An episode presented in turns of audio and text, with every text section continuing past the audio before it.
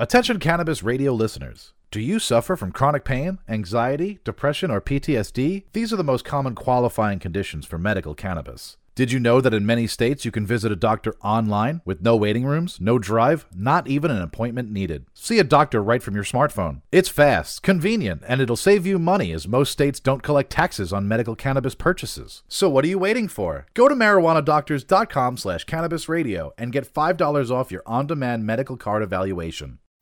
Paxton Quigley is rolling out the green carpet, talking to the creme de la creme of innovators and influencers who are shaping the world of cannabis and culture.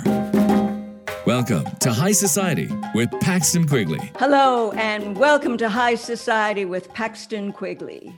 Folks, it might interest you that there are now currently 907 cannabis, psychedelic, and drug policy bills, either in some state legislatures and the US. Can you imagine that? 907. I don't know how these legislators are going to get through it. It might take them nine years the way it's going.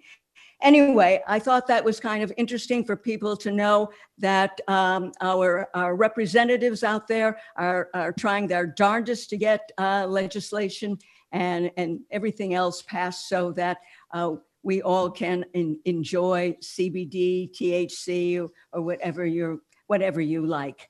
Uh, also, at the same time, and I think this is important, Democratic Senators Chuck Schumer, Cory Booker, and Ron Wyden, they're putting together a federal marijuana legalization bill. Yes, another one. Uh, the goal of the bill is to guarantee social equity in the burgeon, burgeoning cannabis industry. That's how they describe it. And at the moment, and this is important, and we've talked about it before, only 5% of cannabis companies are owned by people of color. And uh, unfortunately, uh, the same is true a lot with women. So uh, we're, we're down on the scale. With that being said, on March 11th, 2021, a new government cannabis coalition was launched with the goal of, and I'm going to read this, influencing and advancing a federal policy and creating a framework for legal cannabis regulations. And that sounds like a tall order, and it's called the Coalition for Cannabis Policy, Education, and Regulation. And it has not only enlisted cannabis policy experts, academics, mental health experts, um, researchers, it's the usual suspects, but they're all together wanting to make a difference and possibly this time work out some some good policy for for for uh, cannabis. Now, interestingly enough, there's a little twist here. It also includes tobacco and alcoholic companies as well as several convenience store partners. And I don't know if you know what a convenience store partner is or a convenience store. Those are those little stores that are often on the, the corner of the street where they sell cigars and you can buy chewing gum and, and other goodies uh, out there. So, um, to tell us more about this coalition, uh, which I find really interesting, is Executive Director Andrew Freedman. Many of you may remember Andrew Freedman as Colorado's cannabis czar in 2014. I love that. You were a czar. Well, anyway, he's a Harvard trained lawyer, and Mr. Freedman was appointed by then Governor John Hickenlooper, and he was asked to implement the world's first legal adult use cannabis market in Colorado. So let's see if uh, uh, it's going to happen uh, with you, Andrew Freedman. Welcome to High Society with Paxton Quigley. It is absolutely my pleasure to be here. I've never gotten a, a more uh, uh, ornate introduction in my entire life, so it is uh, really ornate. Way ornate. Of, yeah, yeah, that's right. Well, I, am also impressed that uh, you were at Brookings. My former husband uh, was at Brookings for almost as long as uh, you've been there, or you were there. Uh, he's now at that, Stanford that was, University. That was, that was my uh, Center of Excellence member, John Hudak, who was at Brookings. I, I, I can't claim that distinction. Uh huh. Well, it's a, a, a great a, great place to be. I, I, I know that for sure. Now, um, for starters, please tell us a bit more about the coalition. Uh, it's got a long name, and I, I assume that it encompasses a lot. Please tell Yeah, us. so the the coalition was founded on the idea that um, for the last several decades, we've had a, a real conversation at the federal level of should cannabis be legalized. There was a, a proponents and opponents of legalization. Um, the proponents honestly have done uh, an amazing job at advancing the conversation a, as far as they have. Uh, and and over the last five or six years, um, really looking at how close we're getting to legalization, how serious the conversation is, and in fact, the fact that legalization is a, a basic reality for about a, a, third of Americans at this point, uh, and really thinking through what how should legalization look rather than simply if legalization is a good idea? Understanding that legalization can look a thousand different ways uh, and um, we thought that it would be uh, there there was a, a, space out there to invite people who are for legalization against legalization neutral on legalization but understand that this reality is coming and want to talk about the best ways to do it that still protect public health still protect uh, public safety um, provides the consumer with uh, a safe uh, and responsible um, uh, product, um, still provides patients with the medicine that they need, um, and still provides an, af- an a, a, continues to, or at least um, uh, I would say even expands the social equity models that um, that work, uh, becomes a, a, a, an avenue to talk about criminal justice, um, but also works on driving while high. And there's these thousands of issues that uh, are coming up every time we talk about legalization and we wanted to create a space to have that conversation let's let's talk about best practices for all major issues about legalization and that way when it does come up through congress for uh, an eventual uh, bill we're able to say we've covered the biggest issues. Here are the best practices for all of these major issues. Here is um, something we've talked to small businesses about about a, a to um, to have uh, craft um, uh, space in the market. Um, here is a conversation we've had with highway safety about the best way um, to make sure that we can monitor and, and ensure the streets are safe. And essentially answer definitively the big questions that need to be answered heading into legalization. Now, do you think that uh, your bill will be a lot different, or uh, I shouldn't say your policy, uh, will be a lot different in what Schumer uh, is going to be proposing? Have you talked with him? So we have not. Uh, we just launched on on Thursday, so um, uh, we are um, uh, just coming into the space, and we have not had a chance to review uh, Senator Schumer, or Senator Wyden, and Senator Booker's bill. Um, uh, and it might not be. Uh, and in fact, maybe a lot of the best practices aren't about the bill; they'll be about the regulations or the public education campaigns, or you know, there's any number of avenues that can solve some of these problems. Um, it, it, might be that um, we look at the opening bill and it's already contemplated a lot of what we talk about. Hmm, that's that's very interesting. Um, uh, I found it um, um, surprising as to some of the people who you have on, not because of their uh, n- any negativity, but I I noticed that Shanita Penny who's formerly with the Minority Cannabis Business Association, is on there, as well as uh, John Hudak of uh, the Brookings Institution, who I know is you know big in marijuana legal policy. How did you get all these different, well-known people together? How did how did that come about? Well, I think they also saw a space for talking about how uh, legalization should uh, proceed. Um, I know that Shanita, um, I've known Shanita for a long time. Uh, I have tremendous respect for the work that she does. Um, and we really talked for a long time about what it meant to be a bridge builder in the space, that, um, that there is um, a certain level of skepticism and, mist- and, and distrust amongst members coming into this space um, and that we needed the sort of people who could get all the diverse voices into a room to dis- discuss constructively what this all could look like going forward. Uh, I think Shanita welcomed the opportunity of there's some big players, uh, obviously in, in, this coalition, that um, if she can bring the right voices in to help um, create a structure with these big players, that all of these people kind of rowing the same way could be very powerful and get a lot of things done. And so um, I think she enters with uh, a lot of hope, but also that you know a realistic eye that she she has to make sure her voice is heard and that she brings in a lot of the right voices as well. And I think the promise for me is that that is exactly what would happen. Uh, same with John Hudak. I mean, John Hudak has has a, a sterling reputation um, for uh, someone who puts data research science first um, when he comes into an issue uh, and that that is um, a, a, foot we were really looking to, to lead with uh, as well when we have a national conversation about legalization. Um, and, and, finally from from my point of view i wanted people whose voices did kind of stop the show and who i knew that if we didn't listen to them they would walk. And and that's the sort of responsibility we want to have coming in. Otherwise um, you know what's this what's a center of excellence for if not um, to really highlight those um, those kind of top end voices uh, in in the conversation. So how much influence do you expect the organization will have in in, in achieving you know the the coalition coalition's goals?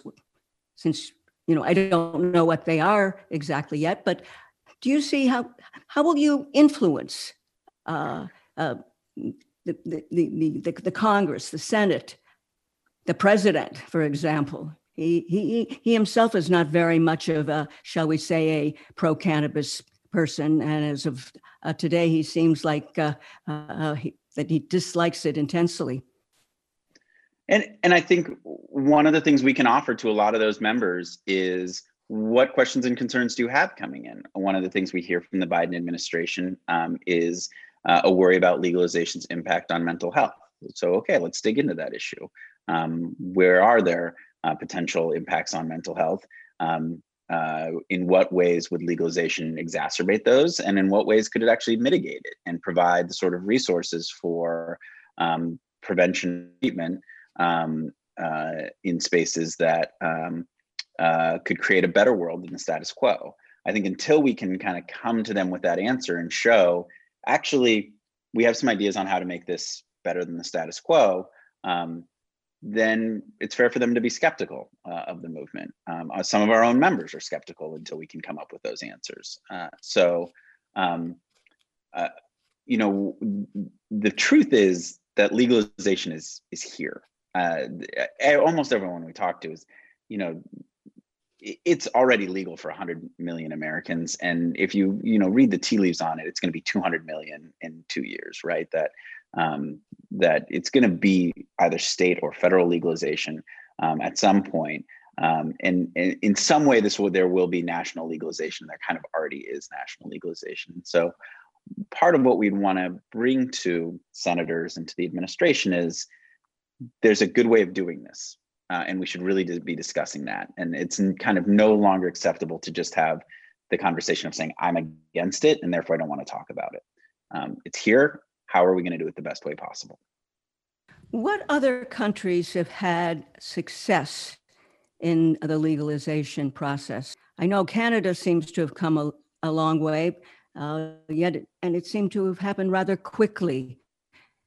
Can you uh, give us a, an overall of, of the world view of, of legalization? Yeah, I mean, I, I would say it's uh, it's there's very interesting models in different states about general drug policy. Portugal has some really interesting things going on. Um, uh, you know, obviously, the the Netherlands have always kind of had a a quasi legalization approach, uh, but really, if you're talking about a tax and regulate system around cannabis. The only country that truly has that at this point is Canada. Um, and I would say um, the, the jury's still out a little bit. You know, the illicit market is still uh, a significant part of the Canadian market going for, uh, uh, at this point. Um, uh, if it manages to over time capture the illicit market, then uh, it's done its job. Um, and and then we start to look at the public health and public safety outcomes over a period of time there.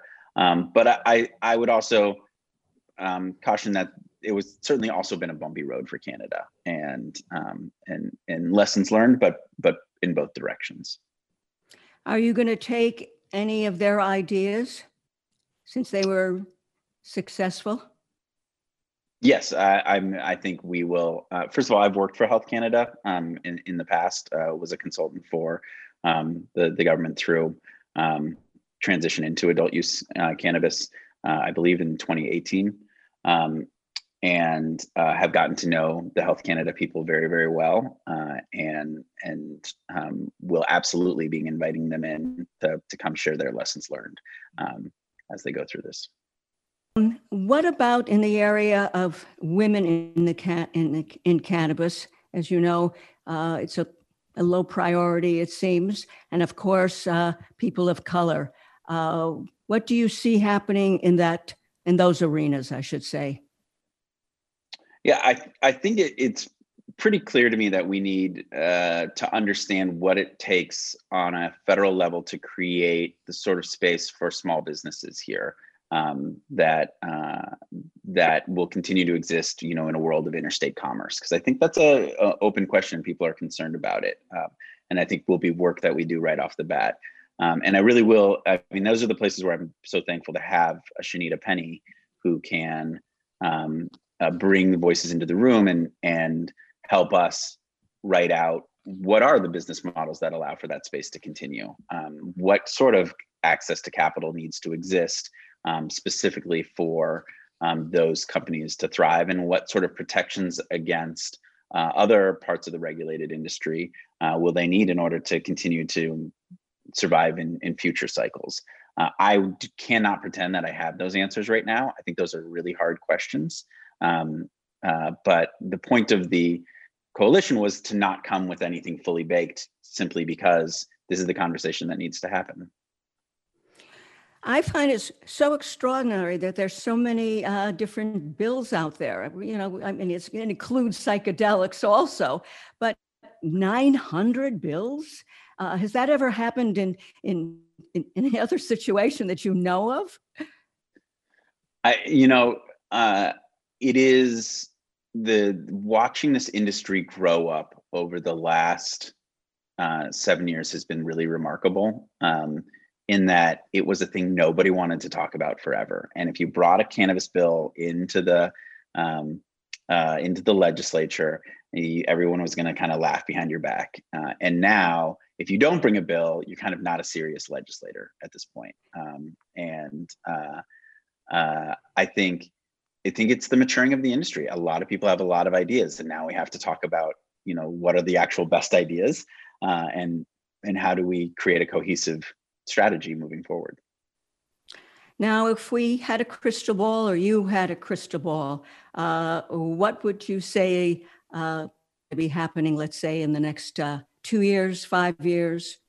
Is are we going to be when we walk into a supermarket? There'll be a supermarket just for cannabis. Could that happen? I, I, tend to think that the way cannabis is going to look is is going to be a footprint of how it's evolved. So um, uh, I, you know, I think that states are going to want to continue to have the sort of time, place, manner restrictions that they have created um, over time, and and this has been something that's existed at a state level.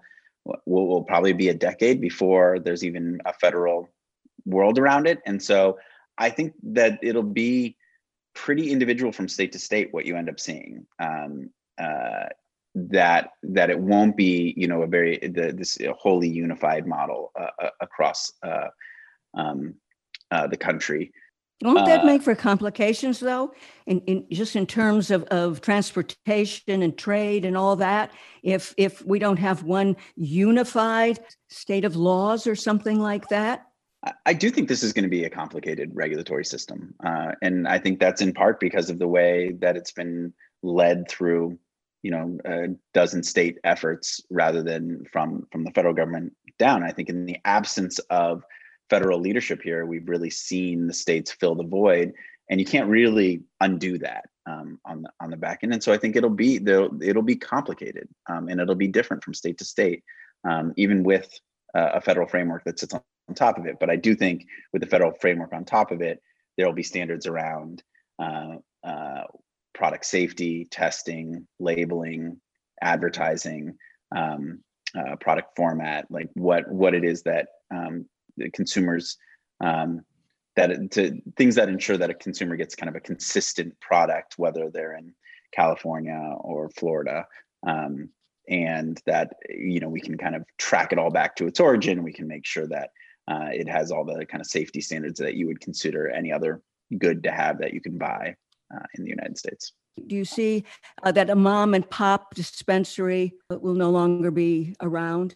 So what I would say is I, I think there's a huge appetite to have that not happen. Um, and that you know specifically when you look at legalization over you know what it would take to pass it through you know 50 to 60 senators uh, in the united states senate that if it would um, be destructive to their own economies that they have back home uh, that that probably won't um, they probably won't vote for it um, that said you know, I think some con- consolidation is always going to happen in the market. Colorado's gone through its own consolidation over time, right? That um, uh, there are stages to how how the industry uh, matures. I think there has to be a clear place for mom and pops um, to not only survive but thrive in a legalized market, or I don't, don't think people will vote for legalization.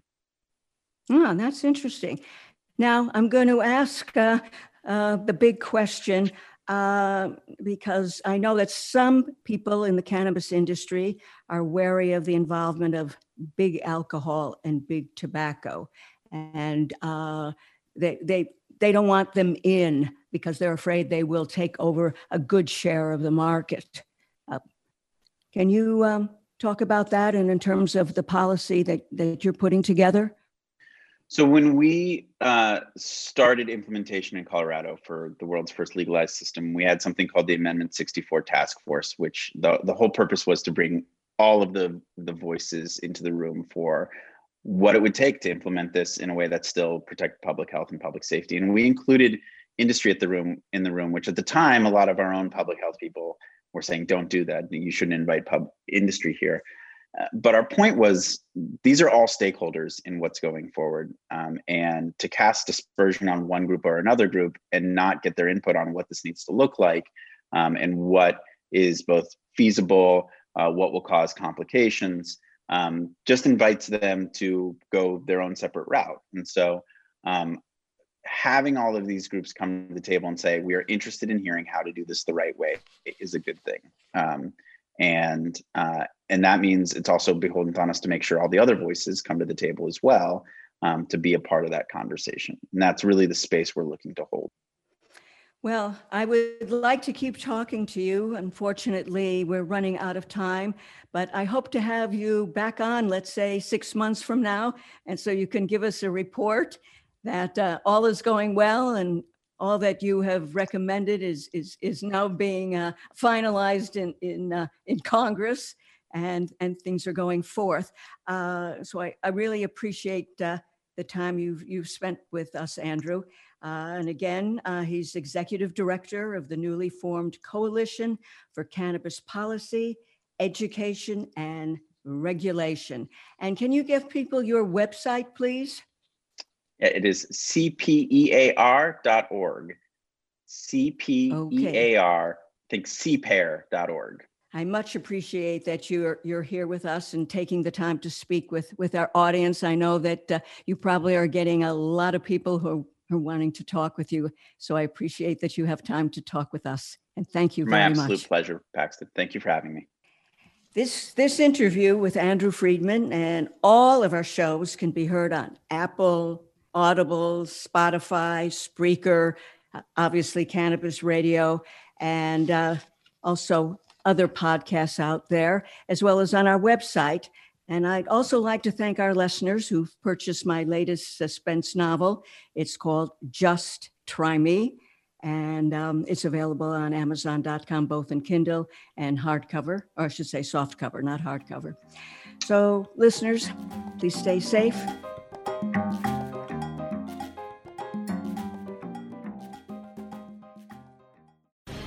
The opinions expressed on this CannabisRadio.com program are those of the guests and hosts and do not necessarily reflect those of the staff and management of CannabisRadio.com. Any rebroadcast, republication, or retransmission of this program without proper consent is prohibited.